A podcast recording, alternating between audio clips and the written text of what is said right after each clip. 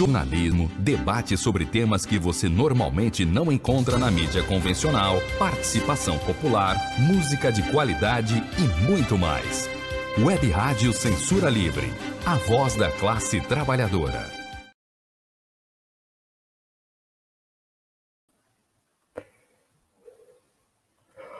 Olá, olá ouvintes, estamos no ar. Sou o Mir César Filho e começa agora mais uma edição inédita e ao vivo do programa Economia Fácil pela Web Rádio Censura Livre.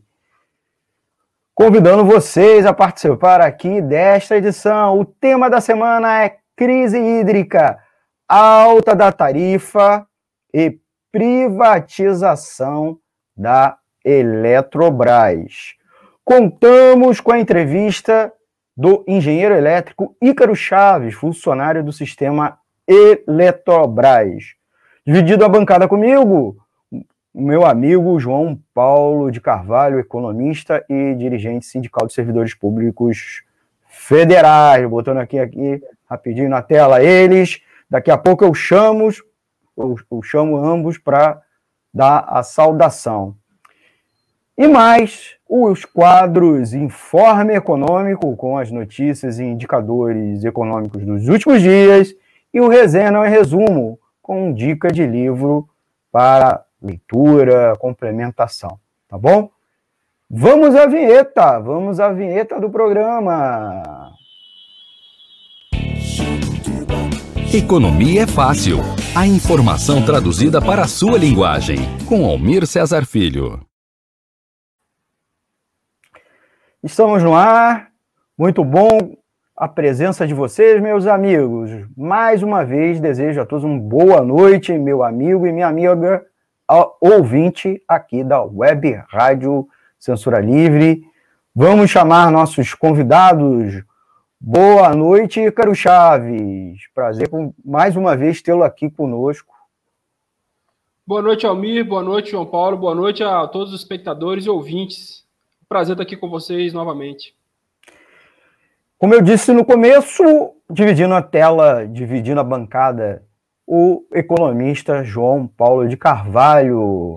Seja bem-vindo, João Paulo. Obrigado mais uma vez por estar aqui conosco. Boa noite, Almir. Boa noite, Ícaro. Boa noite a todos os ouvintes e telespectadores. É um prazer estar de volta aqui para bater esse papo com vocês sobre esse tema que é bastante importante. Então, gente, acompanhe este programa não só pelo site www.clwebradio.com, o streaming, como também o streaming do, do áudio do programa, da, pela rádio, mas também pelos aplicativos. Você tem ainda a opção de acompanhar ao vivo no YouTube e no Facebook, em live em ambas as pl plataformas. E a gente pede a vocês para já no começo dar seu like, ajude o projeto do programa e da rádio. E ainda facilite que os algoritmos te mostrem mais o conteúdo da Web Rádio Censura Livre, né? Toda vez que você dá um like, você impulsiona os algoritmos a te oferecer o conteúdo e a também os seus amigos. Fale com a gente, fale com a gente, mande sua dúvida, sua sugestão. Você pode deixar aqui nos comentários do programa, né? É, é nessa edição, como também enviar para a gente, né? Enviar uma mensagem de WhatsApp, que é o 21 96 553 8908. Vou repetir: 21 96558 desculpa, 96553 8908. Deixa eu botar aqui na tela, é que abriu aqui, o computador resolveu abrir uma tela, né, o computador que eu estou operando aqui a transmissão, resolveu abrir uma outra tela que é nada a ver aqui para mim. Coisas que acontecem. É, você também pode acompanhar o programa depois que ele é encerrado. É, obviamente vai ficar salvo no YouTube e no Facebook, mas também você pode ouvir a edição completa no podcast, nas plataformas Ancho, Spotify e Google Podcast, tá bom? Vou botar aqui um e-mailzinho, o e-mail do, da emissora, contato clweb, arroba clwebradio.com. Botar na tela mais uma vez o WhatsApp para você mandar. E é claro, a gente é, pede a vocês dar prioridade botar aqui uns comentários, porque aí a gente bota aqui na tela ao vivo. Já bota aqui os comentários, com a licença aí dos nossos amigos convidados aqui no programa, a Thaís Rabelo, que fugiu dessa edição do programa. Mas ela está ali acompanhando a gente ao vivo, vai mandar também perguntas para a gente. A Thaís Rabelo, socióloga, dirigente sindical, que frequentemente divide a bancada aqui comigo. A Deise Alvarenga, apresentadora aqui do Deise Alvarenga Entrevista, está é, tá me saudando a volta ao programa. É, em um minutinho, só para explicar, nós ficamos várias semanas sem o Economia Fácil, pedir desculpa a vocês ouvintes, porque eu tive doente, né? Então, por conta disso, a gente não pôde produzir e eu não pude apresentar o programa. Então, totalmente é, recuperado, quer dizer, e vacinado também para a Covid, né? Pelo menos a primeira dose já tomei. Tá falando que vou, mudei o visual, é porque cortei o cabelo e tirei o bigode, etc. Mas vamos ao tema principal do programa. A gente, a gente já dá aquele tempinho para nossos ouvintes irem entrando, já postando e enviando comentário. Sem mais firula, vamos ao tema principal do programa, entrevistando aqui o Ícaro Chaves. O Ícaro, como é, ele depois pode complementar, ele é engenheiro elétrico da Eletronorte, não é isso, Ícaro? Que é Sistema Eletrobras, é uma das subsidiárias, uma das principais é, subsidiárias da Eletrobras, que é uma empresa mista, né, responsável somente pela geração, em alguma medida também pela distribuição de energia. O Ícaro vai corrigir aqui, me corrigir.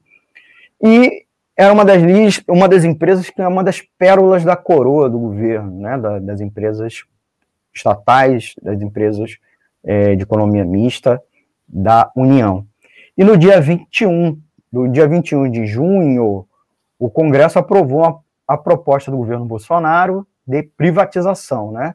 É, na verdade, aprovou uma medida provisória. Então, não foi nenhum projeto de lei, foi uma medida provisória, uma, na qual vende é, essa, esse gigantesco hold.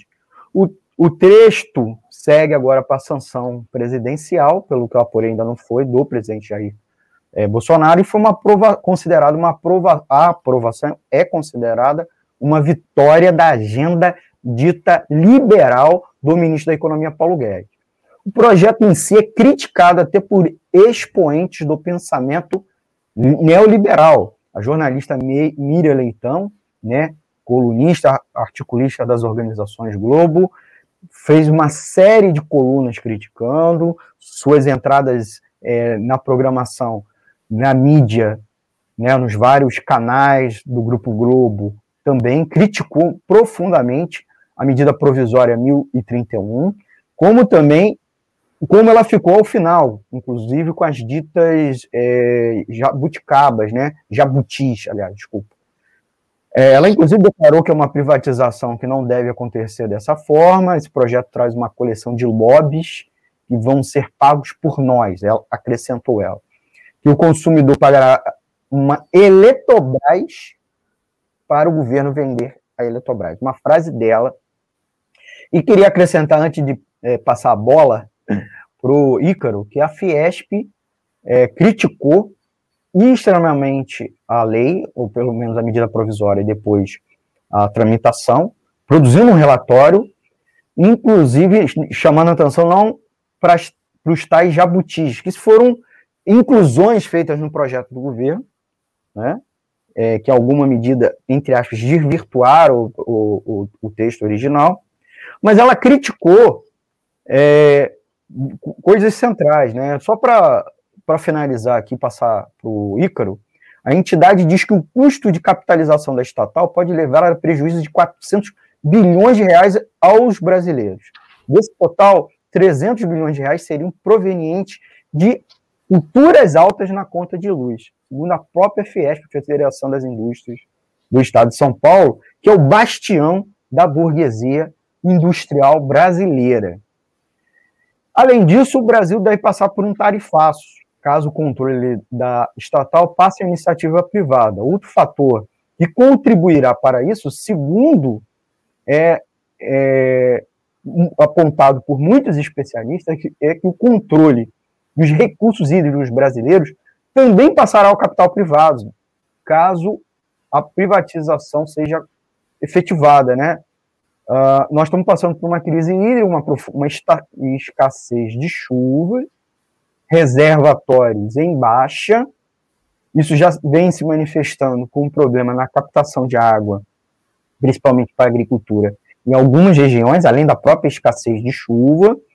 E uma parte da é, do alta atual das tarifas de energia, né, um sobrepreço em cima da tarifa, inclusive vermelha, que no momento está em vigor, né, Igor? é causada pelo acionamento das termoelétricas com a justificativa que os reservatórios estão embaixo. E isso está tendo um profundo impacto na inflação brasileira, especialmente dos mais pobres. E o curioso notar que a matriz energética é cada vez mais suja. As fontes fósseis, né, cujo uso era residual até 1998, quando começa a privatização é, do sistema elétrico brasileiro, principalmente nas distribuidoras,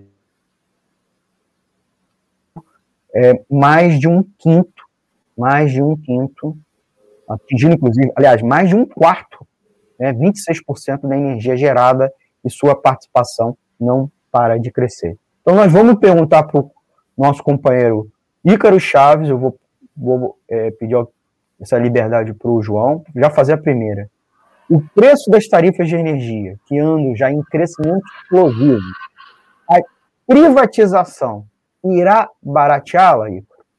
Obrigado, meu amigo. A palavra é sua. Mais uma vez, obrigado, Almir. Boa noite. É, não. A resposta é simples. Pelo contrário, a privatização da Eletrobras ela vai trazer um aumento de tarifa. Nós estamos vivendo uma situação hoje no país, como você mesmo falou, de uma crise que na verdade, viu, Almir, não é uma crise hídrica. É classificar essa situação que nós estamos vivendo como uma crise hídrica, que é o que o governo tem dito, é, é, é muito impreciso. Porque nós estamos vivendo, de fato, um período de estiagem, né? Na, na verdade, o Brasil vive uma estiagem prolongada desde 2013. Isso é, é importante que se diga. E a gente teve, de fato, um período de, de chuvas um pouco abaixo da média. Mas isso em si não caracteriza uma crise hídrica. A crise de 2014, 2015 foi muito mais grave. Naquela época, eu não sei se você se lembra, mas a, a região metropolitana de São Paulo ficou praticamente sem água para abastecimento, é, para abastecimento humano. É, hoje nós não estamos vivendo isso. O que existe hoje no Brasil, efetivamente, é uma crise energética. Então é, é preciso que se diga isso. A crise energética foi potencializada por um período de estiagem, que, aliás, no Brasil, um país tropical, é algo perfeitamente recorrente. Né? Isso acontece sempre, de tempos em tempos. É, agora, a, então isso traz para o Brasil uma circunstância de um tarifaço causado por conta da crise energética. Existe uma circunstância atual que está fazendo as tarifas subirem. Você mesmo falou bem. Existe menos água nos reservatórios, há o risco de nós chegarmos ao final desse período é, seco, lá pelo mês de novembro, praticamente sem água nos reservatórios da região sudeste, centro-oeste, que é onde estão os principais reservatórios do país. Então, para evitar que a gente tenha um colapso no sistema, é necessário ligar as térmicas. Então, nós estamos nesse momento com mais de 30% da nossa energia gerada por usinas termoelétricas, tá? combustíveis fósseis. É, e o que, que acontece? A privatização ela vai fazer com que esse tarifaço que nós estamos vivendo agora seja agravado, só que de forma estrutural. Porque, eventualmente, se o Brasil tiver muita chuva no futuro, pode ser que a gente tenha uma redução nas tarifas. Vai, vamos passar da, da bandeira vermelha para a bandeira verde. Isso pode acontecer. Mas a privatização vai trazer um aumento estrutural. Como você mesmo disse, a própria Fiesp, que é insuspeita, né? Ela, ela denunciou isso. Então, ela denuncia que vai haver um aumento nas tarifas com a privatização. Por quê? Porque, a, primeiro, porque as usinas da Eletrobras, grande parte delas, são usinas que trabalham no regime de cotas. E o regime de cotas é um regime que vende energia mais barata, 65, 60 a 62 reais o megawatt-hora. Enquanto que uma usina nova, que ainda está sendo, ainda não foi amortizada, né, tem que pagar a obra, que é algo muito caro no hidrelétrico, ela vende energia a 200, 250 reais o megawatt-hora. Então é evidente, se eu vou passar essa energia que vende mais barato para o mercado livre, para competir com a outra, o preço da energia como um todo vai subir. E a Fiesp sabe disso. Então nós fizemos as contas também. Eles chegaram no, no, no patamar de, de 400 bilhões de reais ao longo dos 30 anos da concessão. Pelas nossas contas, isso vai chegar a 600 bilhões, porque tem a usina de Tucuruí que entra também. Ou seja, nós vamos ter um aumento do, da conta de luz e um aumento absurdo do lucro da Eletrobras privada. Então, não é verdade que a privatização vai baixar a conta de luz. E também, um outro problema que está relacionado com a privatização é a própria criação de uma empresa capaz de controlar os preços da energia no país. Então, nós estamos criando um oligopólio privado, né, que vai efetivamente, como qualquer empresa privada, vai trabalhar para maximizar a taxa de lucro. E como é que você maximiza a taxa de lucro no setor de energia? aumentando o preço, evidentemente. E uma empresa do tamanho da Eletrobras, que ela vai controlar 25% pelo menos da energia do país, 52% da nossa água armazenada nos reservatórios, que é a bateria do sistema elétrico, uma empresa que tem esse poder todo determina o preço da energia que os brasileiros vão pagar. Então, assim, se a gente for colocar quanto isso vai custar para os brasileiros, é incalculável. O fato é que nós vamos viver se a Eletrobras for privatizada, uma crise energética permanente. Ícaro, queria trazer o João Paulo aqui na conversa. Você tem alguma pergunta, João? Eu gostaria de, gostaria de aproveitar a expertise do, do Ícaro aí sobre que ele citou que não é a primeira crise, que nós não estamos vivendo uma crise hídrica, né? A gente está vivendo uma crise energética o que é que poderia ter sido feito pelo governo para diminuir, para derimir essa crise? E o que é que e, o que é que o atual governo deixou de fazer e o que é que é responsabilidade dos governos anteriores, né? Você poderia fazer esse histórico assim para. Claro. O setor elétrico é um setor que ele exige antecipação, planejamento. Porque é, você está lidando com um produto, viu, João Paulo, que é um produto diferenciado. Primeiro que é um produto que todo mundo vai ter que comprar. E se aumenta o preço do arroz, o, o, consumidor pode deixar de comprar o arroz de primeiro e comprar o arroz de segunda, pode comprar um arroz de uma marca mais barata, pode comprar um macarrão no lugar. Substituir o arroz. Ah, eu vou uhum. comer macarrão, não como arroz. Uhum. Com a energia não dá para fazer isso.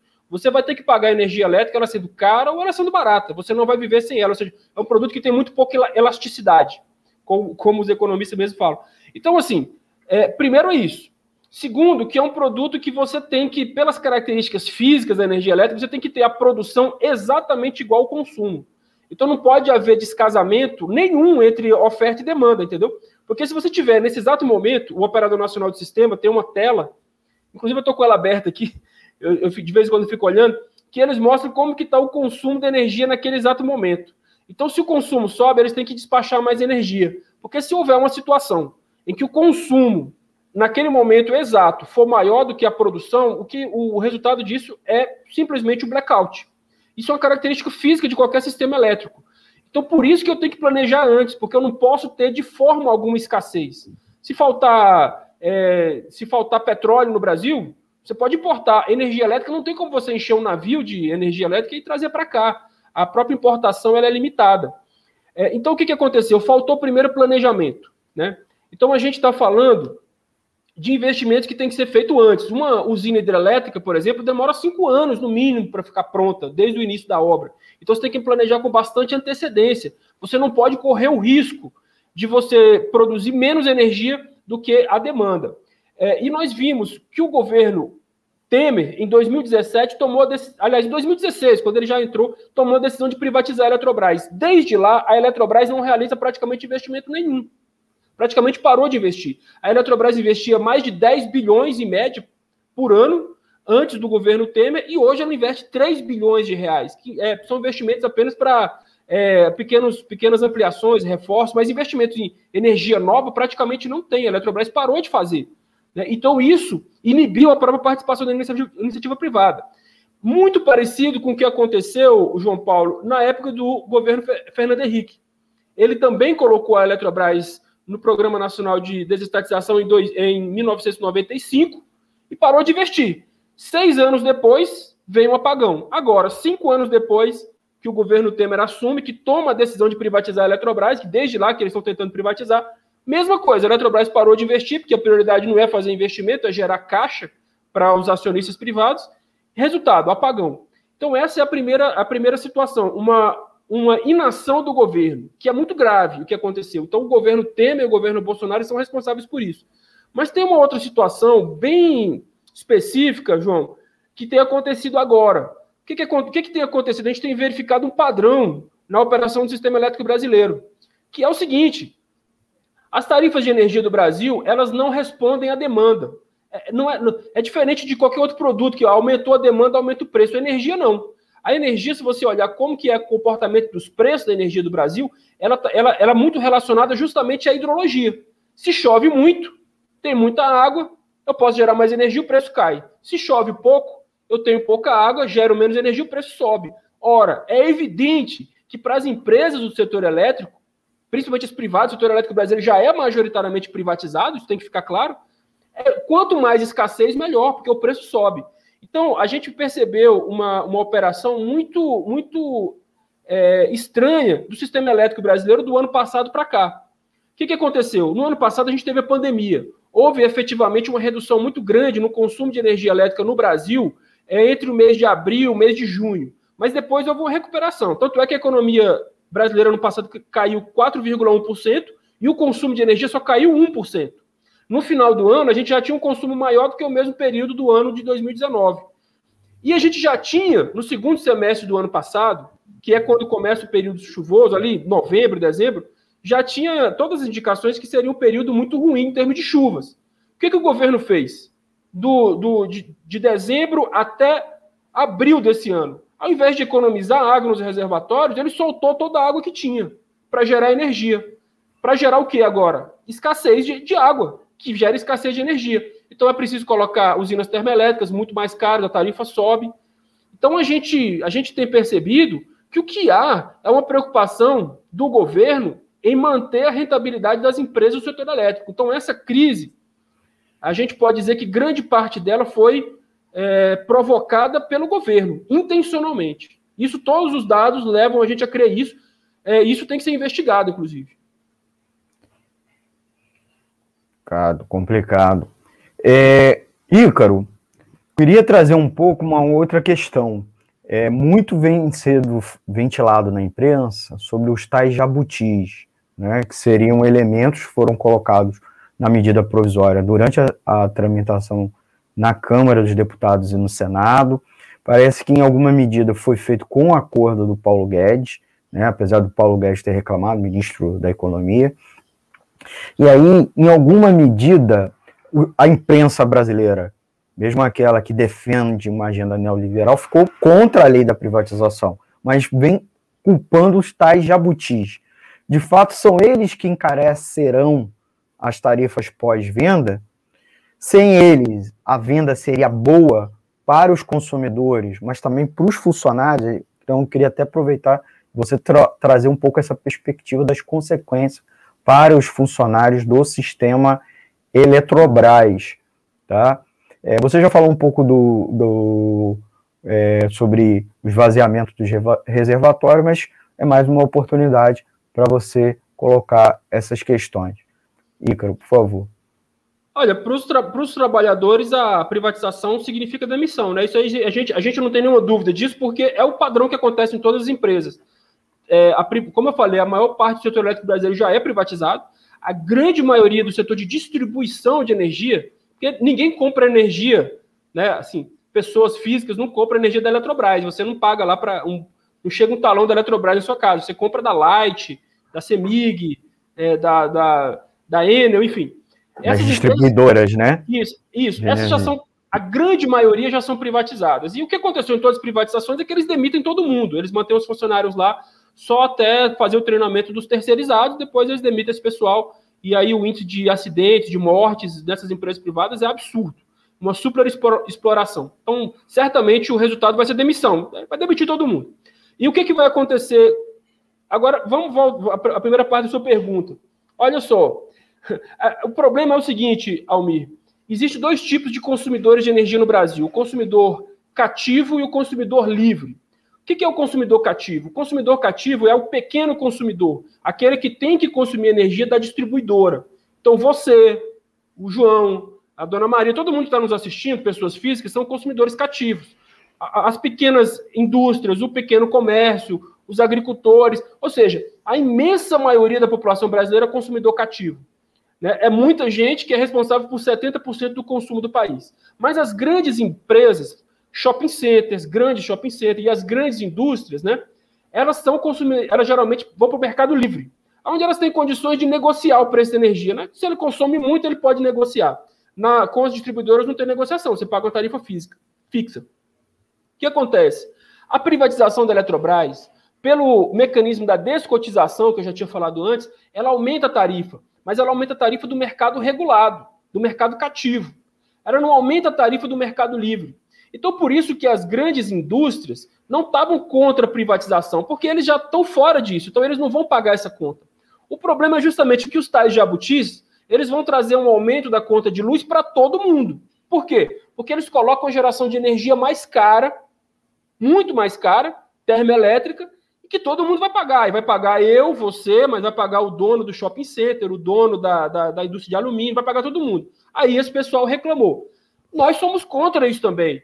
É, porque, afinal de contas, no final das contas, quem vai pagar a conta toda vai ser o consumidor, porque a gente consome energia na nossa casa, mas a gente também consome produtos da indústria que são feitos com energia. Então, todos os preços vão subir e isso vai acabar chegando para o consumidor. A competitividade da nossa indústria vai cair ainda mais.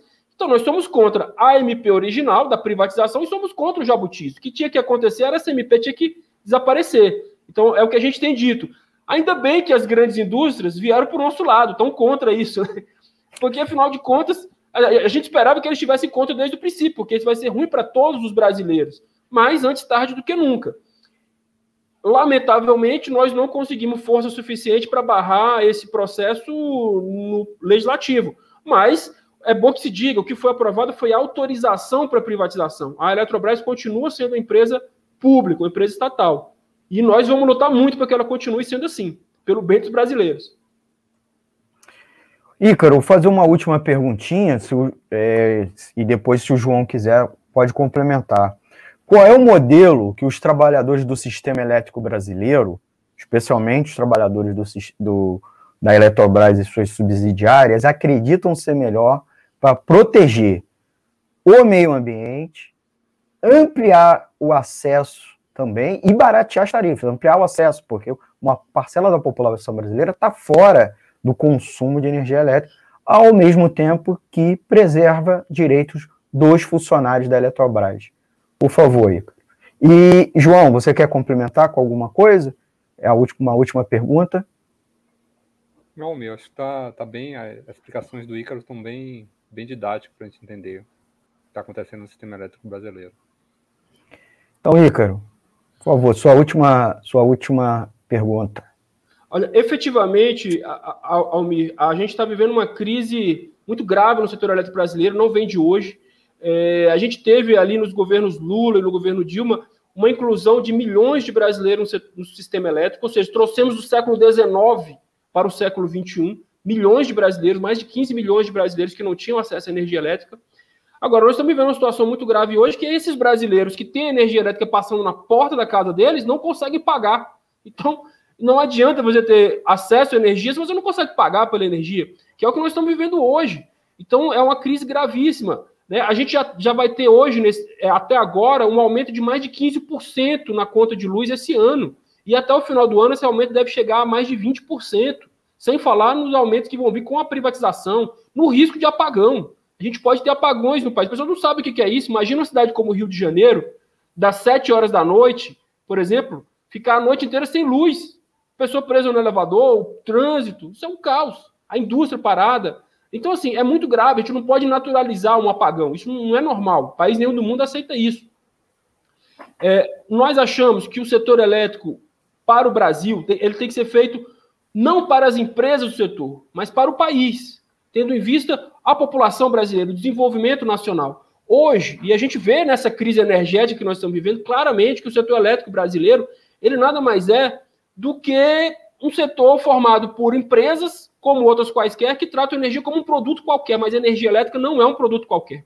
Então, para a gente, tem que mudar a premissa. A premissa não pode ser da energia como fonte de lucro, como outro produto qualquer. Porque, como eu expliquei no começo, é um produto especial, é um produto que todo mundo consome, é um produto que você não pode deixar de consumir porque você não consegue viver sem ele, e é um produto que não responde às leis de mercado e mais, que impacta em toda a cadeia produtiva.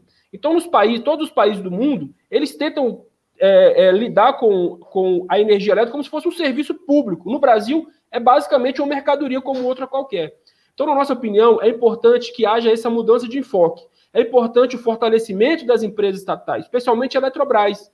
Porque a Eletrobras, Almi e João, ela é o que existe hoje ainda de controle do Estado sobre o setor elétrico. Privatizando a Eletrobras, a ANEEL, ONS, isso não serve para nada. A ANEEL serviu, por acaso, para evitar o apagão lá no Amapá? Quando houve o apagão no Amapá, quem foi lá resolver? Foram os funcionários da Eletronorte. Se a Eletronorte fosse uma empresa privada, ela ia mandar os seus funcionários para lá? A troco de nada? Então, então, assim, o único instrumento efetivo que ainda existe no país de controle sobre o setor elétrico para baixar a tarifa, para fazer investimentos quando a iniciativa privada não quer fazer investimentos, para ir levar energia em regiões onde é, não, não tem atratividade, quem faz isso é a Eletrobras. Quem sempre fez isso foi o sistema Eletrobras. Se o Brasil fizer isso, vai ser o primeiro país do mundo a, que tem é, uma grande participação da hidroeletricidade na sua matriz a privatizar suas hidrelétricas. A Colômbia não privatizou as suas hidrelétricas. O México nunca privatizou o setor elétrico deles. Os Estados Unidos não fazem isso.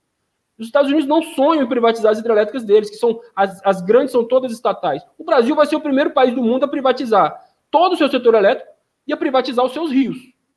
Porque é isso, né? Quem controla o fluxo de água nos rios é São Pedro, que manda chuva, e as hidrelétricas que controlam o fluxo. Então, efetivamente, isso seria um crime terrível contra a soberania e contra o futuro das novas, das próximas gerações. Então, a gente espera isso, um setor elétrico onde haja uma participação do Estado importante e haja uma participação da população, um controle social sobre esse setor, porque não é um setor para especialistas, é um setor de todo mundo, porque todo mundo é afetado por ele. Então, todos deveriam é, ter, ter poder de decisão sobre o setor elétrico.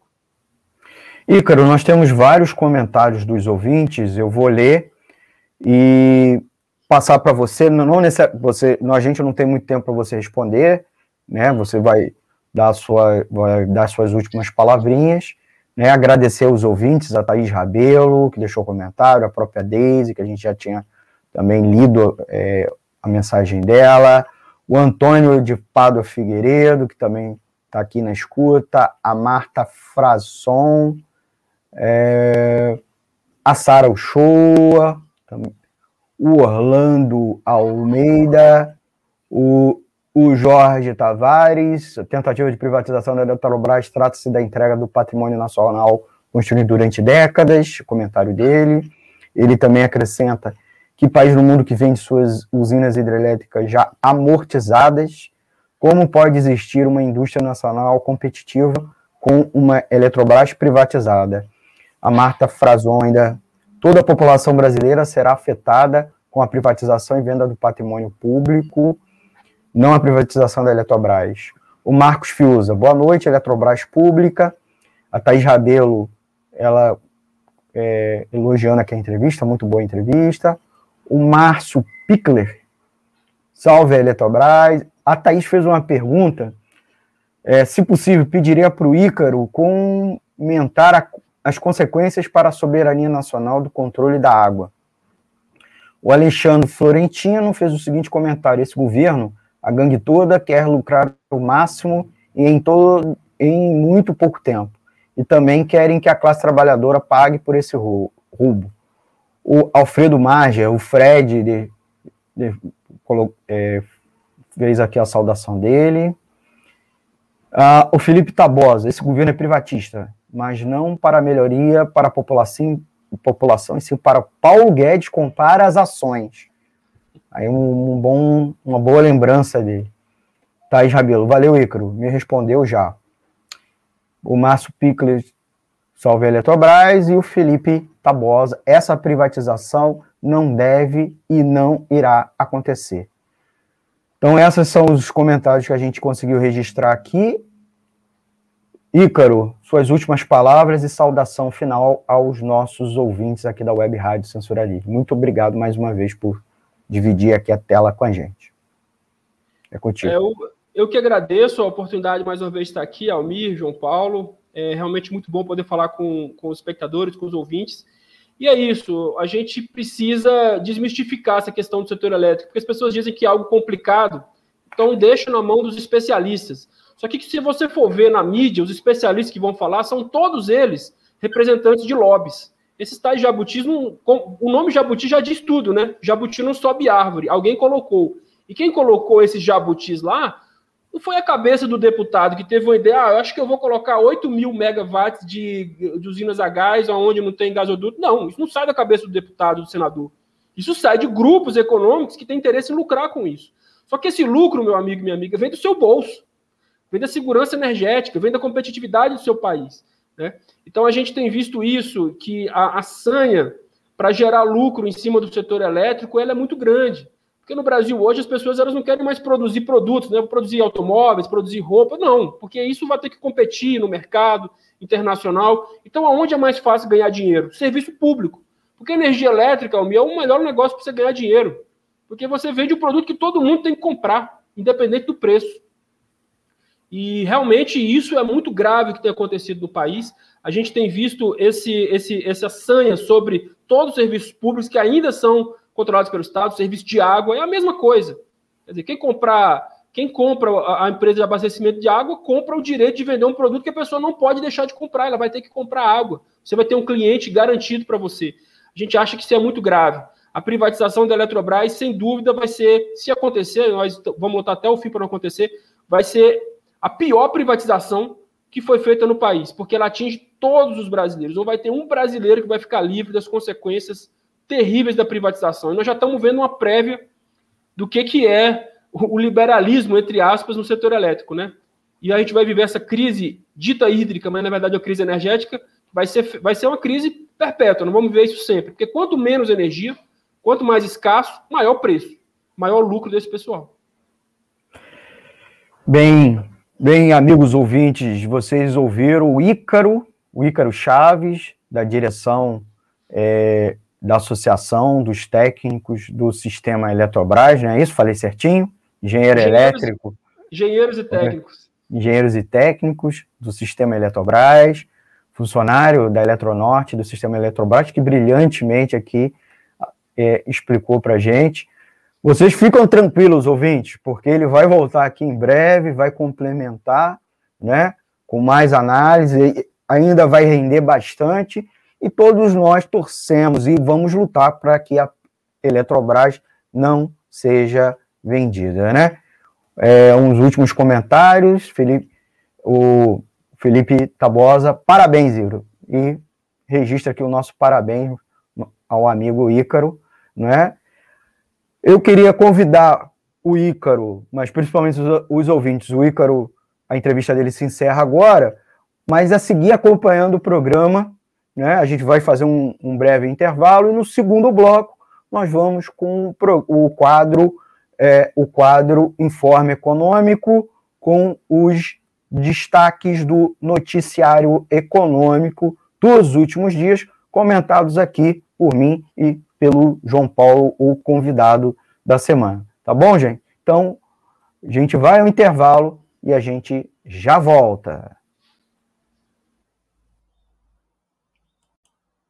Para manter o projeto da Web Rádio Censura Livre, buscamos apoio financeiro mensal ou doações regulares dos ouvintes, já que não temos anunciantes. Seu apoio é muito importante para nós. Você pode depositar ou transferir qualquer quantia na conta do banco. Bradesco, agência 6.666, conta corrente 5.602-2, CNPJ 32 954 696 barra 0001 traço 81. Seja um apoiador regular e ouça nosso agradecimento no ar durante a transmissão de nossos programas. Peça a sua entidade de classe, sindicato ou associação a participar da rede de apoiadores com participação em nosso espaço, em nossa grade. E os apoiadores recebem prestação de contas mensal. O nosso muito obrigado. Web Rádio Censura Livre, a voz da classe trabalhadora.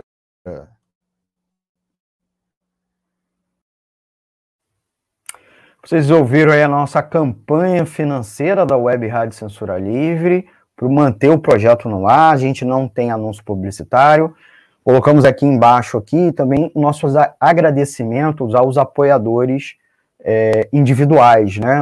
As pessoas que ajudam a manter a essa emissora no ar, além, evidentemente, dos comunicadores e colaboradores dos programas. Então a gente convida vocês a a participar da nossa campanha de arrecadação. Colocamos na tela a nossa conta corrente, mas também nós temos outras opções, né? Nós temos aí o Apoia-se, né? A vaquinha virtual no Apoia-se, e em breve a gente vai botar aqui um Pix também para vocês fazer sua transferência para a nossa conta, tá bom?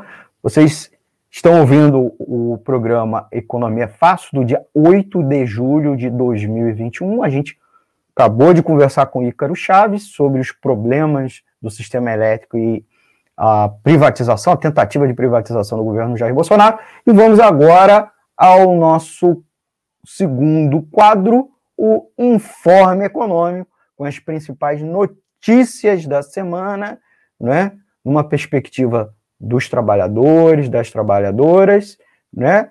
Botando aqui a nossa telazinha, Informe Econômico, né? Com o que impacta na. Economia é fácil. A informação traduzida para a sua linguagem. Com Almir Cesar Filho.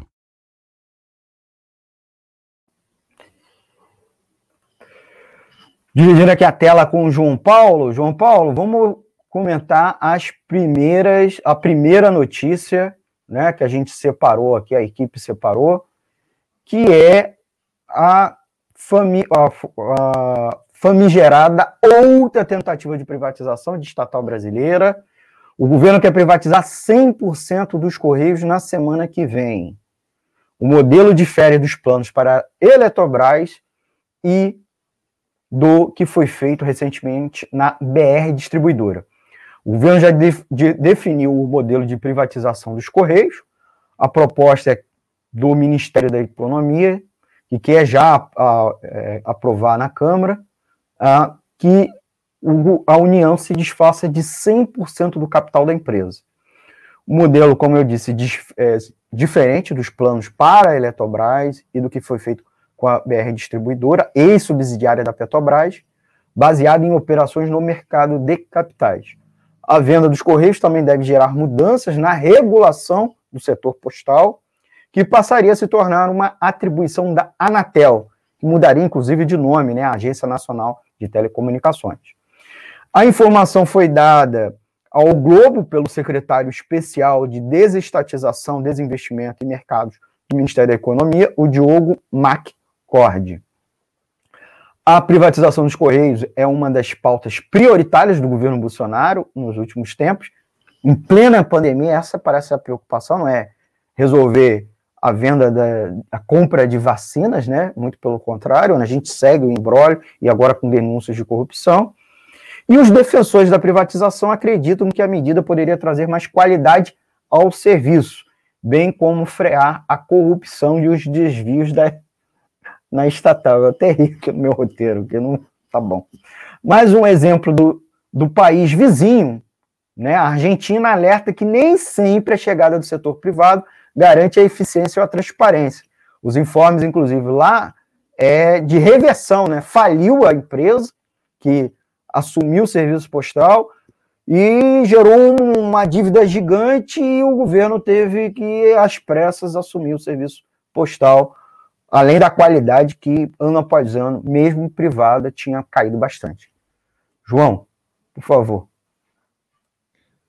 É, em relação à, à, privatização argentina, é, é, bom lembrar também que quem, quem o atual proprietário do Correio Argentino, né, quem adquiriu a concessão, né, é, é o grupo Socma, que é da família do ex-presidente Macri, né?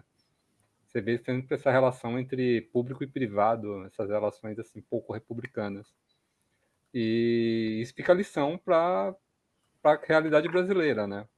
É muito comum a gente ver muita gente achando que com a privatização dos Correios a gente vai ter uma espécie de Amazon brasileira, mas na realidade, primeiro, que não há mais. É, não há monopólio do correio na, na, nas entregas, né? Quem compra, e assim, na, durante a, a, pandemia, a gente teve um aumento muito grande da, da compra por internet, e as pessoas veem que não recebem necessariamente pelos correios, existem uma série de importadoras. O único monopólio que o correio tem é o de carta, e pouca gente, de fato, trabalha com carta e hoje manda envia carta, né? A, comuni a comunicação evoluiu para outro tipo de comunicação e a, a, a, propriedade pública do correio permite que, a, que, que o serviço postal e a serviço de entrega cheguem a determinadas localidades brasileiras que não têm um acesso, que não tem a, cobertura da, de entes privados, né?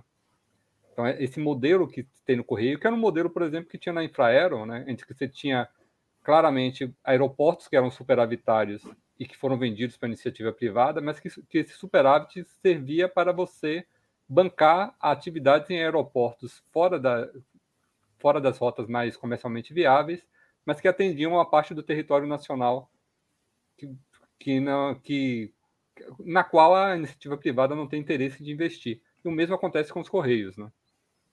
É, e hoje, boa parte das entregas, né, João, é, são muitas vezes feitas pelo correio, ou iniciadas, né, ou finalizadas pelos correios. Então, mostrando que mesmo com a existência de empresas de entrega, né, operando, a importância do, dos correios. E como você me lembrou, o correio atua em várias regiões é, do Brasil que, não, que as, essas empresas de logísticas não têm interesse, ou não tem escala, ou é antieconômica para elas, e a privatização vai empurrar para essa situação extremamente perigosa para um serviço que é ultra essencial, né? Porque correio não é só entrega, correio é, é o serviço postal, carta, carta registrada, telegrama, é, na qual nenhum país do mundo, ou muito poucos países, nem os Estados Unidos, que tem essas gigantes é, de logística, FedEx, etc., ou a própria Amazon, né? E, os, e os exemplos de privatização, na verdade, são anti-exemplos, né? Então, tá aí o registro da nossa notícia é, número um, é, e, e, o perigo, inclusive no modelo que o governo quer fazer, né? Vamos logo para a notícia número dois, que é o dólar opera em alta pelo oitavo dia seguido, perto de R$ 5,26, e a bolsa caiu no dia de hoje, quinta-feira, dia 8 de julho de 2021. A gente teve aí um, é, várias semanas sem programa, né, João? E a gente acabou não pegando esse movimento de queda da, da, do dólar né, para baixo de cinco reais. É, infelizmente, a gente acabou não cobrindo aqui, porque, em paralelo, a grande mídia, e principalmente os gurus neoliberais e a própria equipe econômica comemoravam, já falavam que o dólar ia cair para 4,50 e outros já chegando a apostar em 4 reais. Mas não é isso que nós vimos, né? Os sensatos, e a gente estava aqui na equipe conversando entre nós, sabíamos que rapidamente iria voltar e ficar bem acima dos 5 reais, né, João? É, essa, essa oscilação do dólar está sendo. A gente está esperando que ela ocorra até 2022, com certeza, né? E o que é muito curioso é que o próprio Paulo Guedes havia afirmado que o novo normal seria o, o dólar acima de cinco reais. Então essa, essa queda abaixo de cinco reais recente, ela acabou surpreendendo muita gente e gerou um certo otimismo, principalmente naqueles que operam no mercado financeiro. Né? pessoas começaram a achar que seria mais um sinal da recuperação da economia e que durou muito pouco tempo, né? A gente chegou talvez menos de um mês com um dólar menos de um mês com dólar em queda e já recuperou, já está praticamente no, no, patamar anterior. Pois é, e aí, Anton, é, só para finalizar a notícia, né, é, chamar a atenção que a queda acompanhou as recentes elevações da Selic, né, a taxa básica de juros no Brasil subiu bastante, né, sucessivas reuniões do Comitê de Política Monetária do Banco Central, elevando a taxa. E aí, muitos dos investidores, na verdade, rentistas internacionais, podem estar fazendo arbitragem, né? Pega o dinheiro lá fora, emprestado, vem aqui para o Brasil, e como o dólar estava tava, é, ou, ou aplicando em títulos brasileiros, que estão com a taxa de juro o dobro ou o triplo do, do, do nominal lá fora, ou mesmo esperando a alta do dólar, né?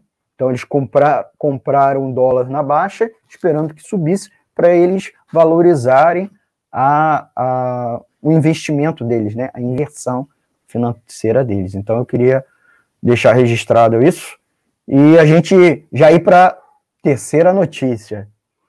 É, já a terceira e última notícia, que é a inflação dos mais pobres acumula alta de 9,22% em 12 meses. Sob pressão da inflação, inclusive a renda para o consumo dos mais pobres vai cair 17,7% neste ano. Então, a disparada no preço de itens essenciais, como alimentos e energia, derruba o poder de compra das classes D e E, que cresce na classe A. Então, a inflação dos mais pobres é duas vezes maior que a dos ricos. E o reajuste nos setores como energia elétrica, que foi o tema aí do nosso primeiro bloco deste programa, água e combustível, impulsionaram o aumento inflacionário em maio. E aí a população de baixa renda sofreu o maior impacto, é, apontou o IPEA. O Índice Nacional de Preços ao Consumidor, INPC, registrou uma alta de 0,6% em junho, desacelerando um pouco em relação a maio, que foi um crescimento de 0,9%, 0,96, conforme dados do Instituto Brasileiro de Geografia e Estatística, IBGE, divulgado é hoje, quinta-feira, dia 8 de julho.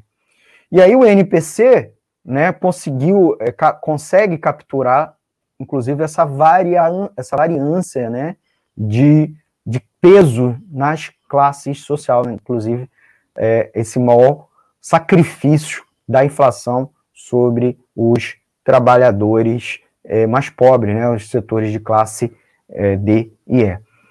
Tem vários aqui dados aqui que depois a gente comenta, a gente bota aqui nos comentários é, também, certo? Inclusive elevação no custo de vida, o INPC ele mede o custo de vida para as famílias de rendimento de 1 a 5 salários mínimos, residentes nas regiões metropolitanas, tá bom? É diferente do IPCE, que é a inflação oficial do Brasil.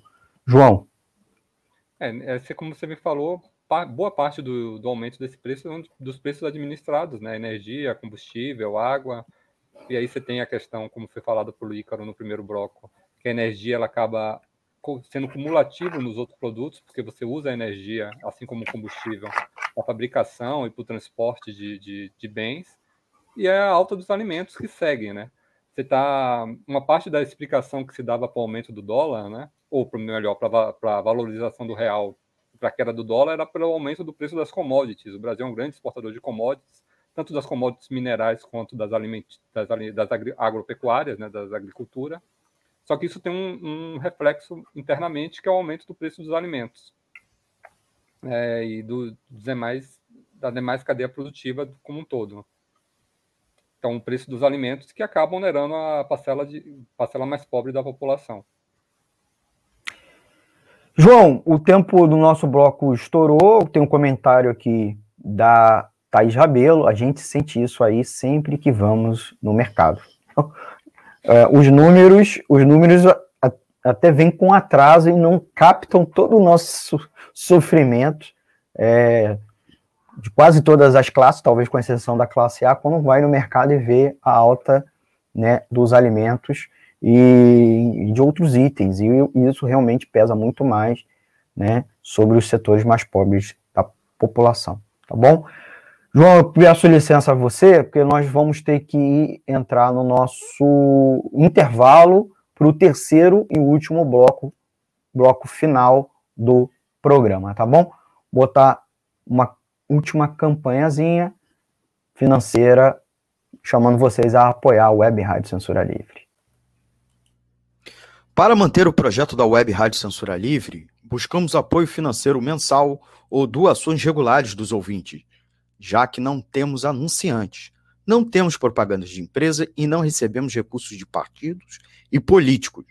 Seja um apoiador regular e ouça nosso agradecimento no ar durante a transmissão de nossos programas. Seu apoio é muito importante para nós. E os apoiadores recebem prestação de contas mensal. Temos uma vaquinha virtual permanente. Para apoiar, acesse aqui https dois pontos barra barra apoia.c barra CL Web Rádio. O nosso muito obrigado. Web Rádio Censura Livre, a voz da classe trabalhadora.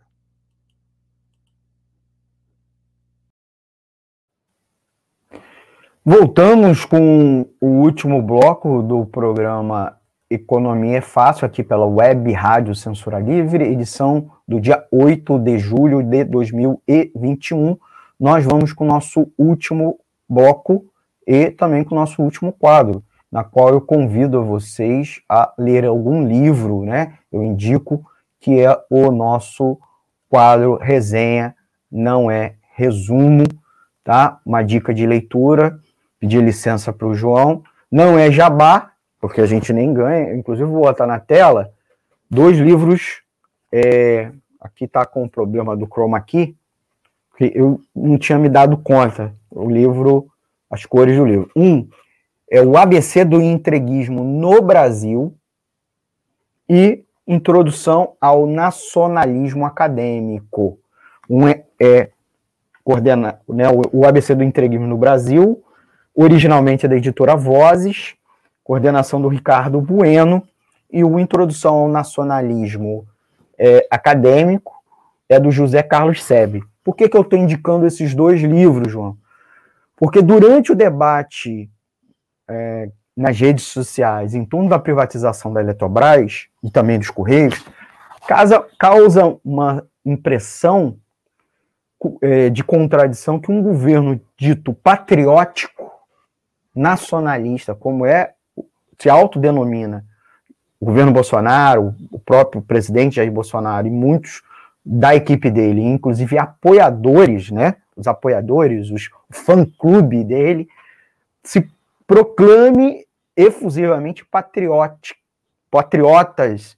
Em alguma medida, também reivindicam a ditadura militar, que foi um período em que, inclusive, boa parte das estatais brasileiras ganharam a sua feição, ou não foram criados, mas se não foram criados, né, o caso da Eletrobras antecede, foi nos anos 50, no período inclusive democrático.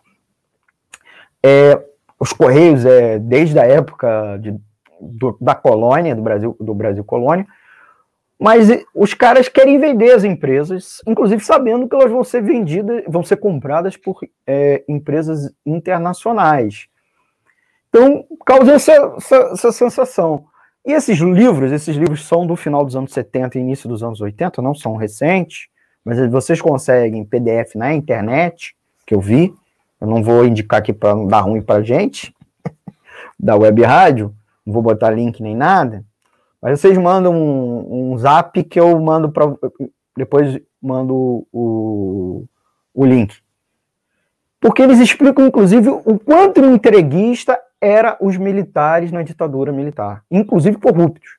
E aquele papo que os generais morreram se, ou se aposentaram pobres não é verdade. Não é verdade. Inclusive, ministros da ditadura, que eram militares, não estou nem falando dos civis, é, saíram do governo e viraram CEO de multinacionais estrangeiras no Brasil. Né? O caso mais famoso é do Geisel, certo? E os filhos e netos dessas figuras, civis e militares, se tornaram milionários, inclusive banqueiros, certo? Em esquemas suspeitos. E aí esse livro aponta, inclusive, vários esquemas suspeitos, isso lá no início dos anos 80, mostrando essa conexão que os tais patriotas não são só são patriotas quando convém a eles. João. É, acho que foram boas dicas, Almir. Acho que casa bem com o tema de hoje. É, ainda sobre a relação da, do, da ditadura militar, tem aquele livro é, Estranhas Catedrais também, que, que, é fruto de onde, se não me engano, de uma dissertação, de uma tese de doutorado de um, de um estudante da, da UF, né? Que fala justamente da relação da ditadura com as, as empreiteiras no Brasil. Para quem acha que quem, quem, acha que tudo começou com a Lava Jato, né? O período a corrupção começou no período que a Lava Jato determinou. A relação das empreiteiras com o Estado brasileiro já vem de longo tempo, né? Inclusive com, com a, a, as empreiteiras que foram os principais nomes da, da Lava Jato eram pequenas até a ditadura militar, né? Elas se tornam grandes empreiteiras, grandes empresas a partir do, da ditadura. Acho que dá, complementa bem as suas, as suas Muito boa, excelente dica, João. Então, a gente termina é, o resenha no resumo e a gente vai para o nosso encerramento do nosso programa. A gente já estourou aqui o tempo. Queria agradecer o João Paulo de Carvalho, economista como eu, é, ex-colega de trabalho, né?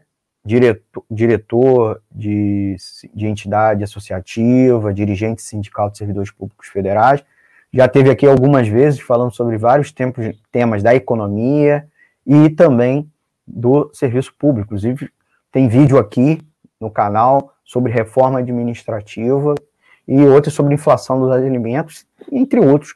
Né? Ele já é cadeira cativa do conselho editorial aqui do programa e vai participar aqui algumas outras vezes. Então, queria me despedir dele, é, convidar vocês, amigos ouvintes, a seguir a, ouvindo a, a, e assistindo a programação da Web Rádio Censura Livre, é, tanto no nosso site, o www.clwebradio.com, ou pelos aplicativos de rádio online, Rádiosnet, o aplicativo da emissora que você pode baixar lá na Play Store, acompanhar as novidades da rádio no Instagram e no Twitter, né? Inclusive abrimos um Twitter do, pro, do programa, específico do programa, com dicas de economia, com comentários. O João vai estar tá aí acompanhando, né, é, mais à frente o nosso Twitter. E é claro, acabou aqui o programa, a gente já vai subir o áudio para podcast. Então, se você prefere, ah, não quero ver se a gente não tem tempo, eu gosto de ouvir, você pode ouvir o podcast que está na plataforma, nas plataformas Anchor, Spotify, Google Podcast, entre outros. Também deixe aqui a sua sugestão de pauta para a próxima edição. Se você for mais time, pode mandar um WhatsApp e um, um e-mail, tanto o e-mail da emissora quanto o e-mail aqui do programa. Tá bom, gente? Muito, muito obrigado. Obrigado, João. Algum comentário final para os nossos ouvintes? Não, só agradecer ao Mir, a você e aos ouvintes. Boa noite a todos. E não esqueçam de apoiar a Web Rádio Censura Livre. Para começar se inscrevendo aqui no canal. Se inscreva, clique o sininho, beleza? E também o apoio financeiro. Está aqui embaixo aqui o Apoia-se, né? A vaquinha virtual, vai lá, se cadastra. João Paulo é, participa da vaquinha virtual. Mas vocês, ouvintes, também podem participar com qualquer valor a partir de cinco reais, vai ser debitado automaticamente, e esse dinheiro vai ajudar a manter aqui a programação da nossa emissora. Um forte abraço e até a próxima edição do Economia Fácil aqui pela Web Rádio Censura Livre. Tchau, tchau, gente. Jornalismo, debate sobre temas que você normalmente não encontra na mídia convencional, participação popular, música de qualidade e muito mais. Web Rádio Censura Livre, a voz da classe trabalhadora.